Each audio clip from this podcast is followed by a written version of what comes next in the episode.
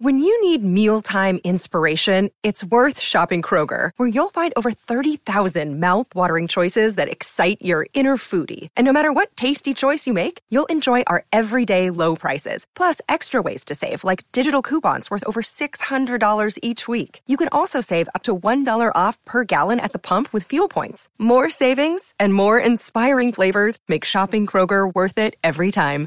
Kroger, fresh for everyone. Fuel restrictions apply.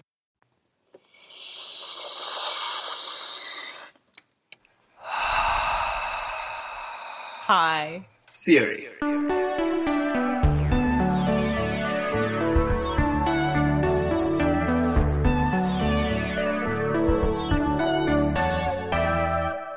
Welcome to High Theory. In this podcast, we get high on the substance of theory. I'm Kim Adams. And I'm Saronik Bosu. We are two tired academics trying to save critique from itself. Welcome to High Theory. Today we are talking about the hyperlocal with Nicholas Birns. Nicholas, would you mind introducing yourself? I am Nicholas Birns. I teach at NYU at the School of Continuing and Professional Studies. I have published on many aspects of theory and literary history. I published in 2010 Theory After Theory, an intellectual history of literary theory from 1950 to the early 21st century from Broadview, which is widely used as a, a textbook in intro to theory classes. And uh, I have done a lot of work on Australian literature and on Latin American literature and world literature in general. And in 2019, I published a book with Lexington called The Hyperlocal in 18th and 19th Century Literary Space. Brilliant. And, you know, that's the book that we are going to talk about mainly today. But thank you so much, Nicholas, for coming to High Theory and talking to us. Thank you. What the heck is the hyperlocal? The hyperlocal, that term originated in journalism in the early 1990s to designate news that was tethered to a very local area. So, not just a city or a state, but a county, a town that was very specific. Right. And the interesting thing about that is the more specific it got in the orientation of place, the more generic in content it became. And so you could look at hyperlocal news from a Chicago area suburb, from a Boston area suburb, from a Seattle area suburb, and they were kind of saying the same thing. And so the hyperlocal appealed to me as a concept that was very place specific, but did not actually say that any specific place had concrete organic content. So there is no room in the hyperlocal for nationalism, for essentialism, for anything organic. It is transferable and elastic while also remaining very place specific and not simply a subset of the universal. So the hyperlocal is ramifying the regional and taking out that primordial essentialism without simply becoming a subset of the universal.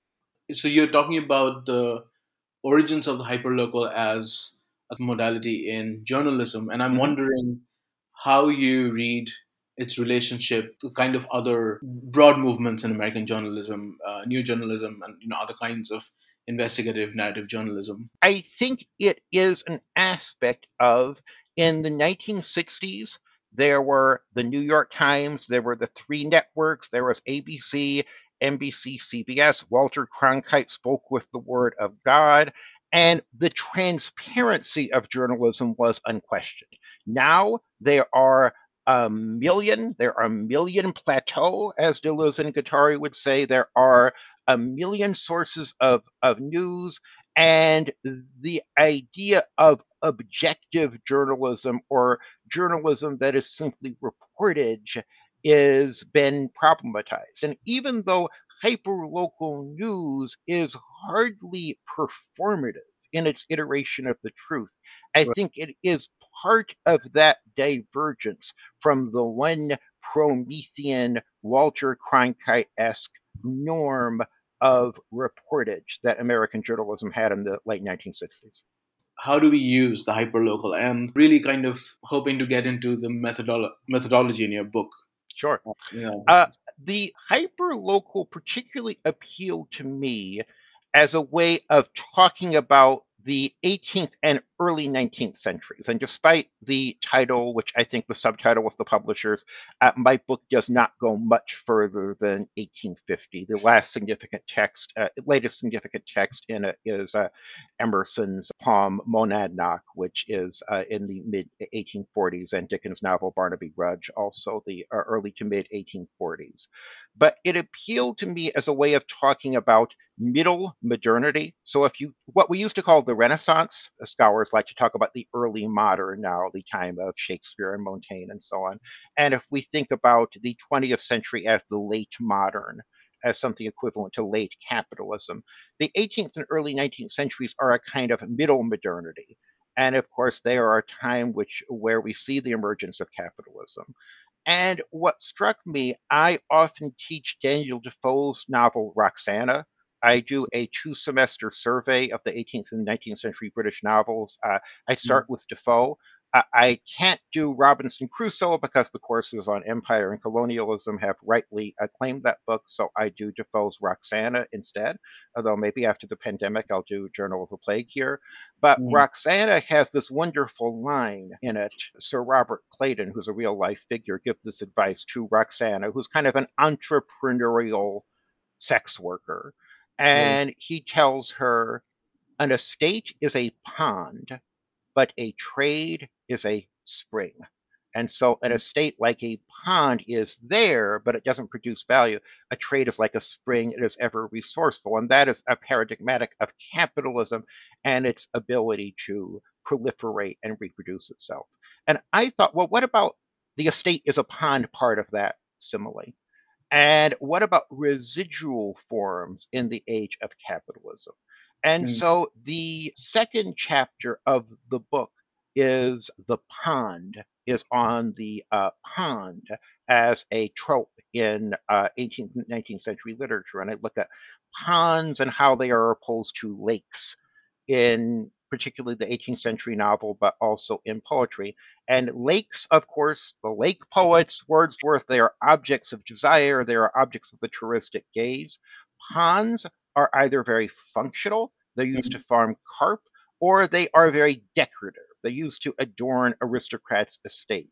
And in that way, they are beneath notice and beneath the capitalist gaze, and in a weird way, somewhat subversive of the capitalist game. So right. that was the core, that was the donné. And then I branched out. The uh, chapter that precedes it is on science and on the scientific particle.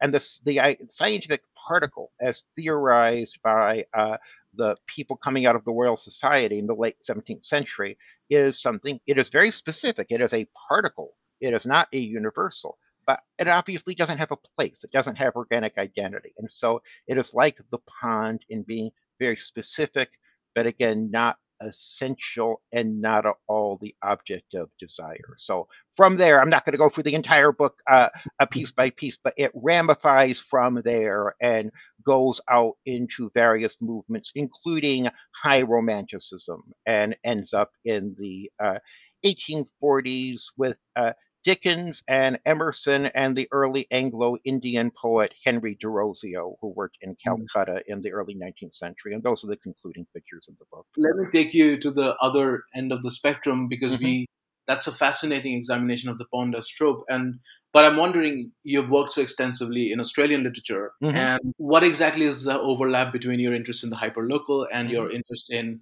Australia as a place and as a trope in literary well, one of the things that occurs in the 18th century is what David Fausett, F A U S E T T, who's a very interesting scholar of kind of French utopian literature in the 18th century, he called the closing of the global circle. In other words, when every part of the globe was discovered by Europeans. Of course, the indigenous peoples of Australia, as Bruce Pascoe has recently argued, knew very well uh, where they were and their own country. But the discovery of the entire globe within the European gaze enabled ideas of the global, but they also enabled an idea of transferability and elasticity, and that an individual signifier could play in many places. And so, in the pond chapter, for instance, I look at the uh, the idea of the black swan which is a bird that is very specific to Australia. And when black swans begin to appear in poems about ponds, that indicates the intrusion of Australian fauna into the rest of the world. So, with regard to Australia, I'm not Australian. I am not related to any Australians. I have no organic connection to Australia at all. I became interested in it in uh, when I was in my early 20s at Columbia University. I have since been to Australia many times, but I'm interested in Australia as a kind of limit situation of the global. That's a fascinating bridging between the tropic intensity of the pond as this kind of closed up small figure and Australia as the antipodes and uh, yes, type of the world. Absolutely.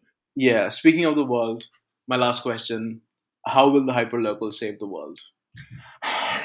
you know, I was very aware that I was both descri- describing and advocating for the hyperlocal in my book, and I was a bit uncomfortable with that because the entire point of the hyperlocal is it's supposed to be around advocacy. But I do think I started to think of the book in uh, 2014, so before Brexit, before Trump, and so on. But the the straw man, the opponent of the hyperlocal, I, I call the subsidiary and right. that is a term taken from EU discourse where subsidiarity is the right of the polities into the in the EU to describe things to decide things locally if they so wish.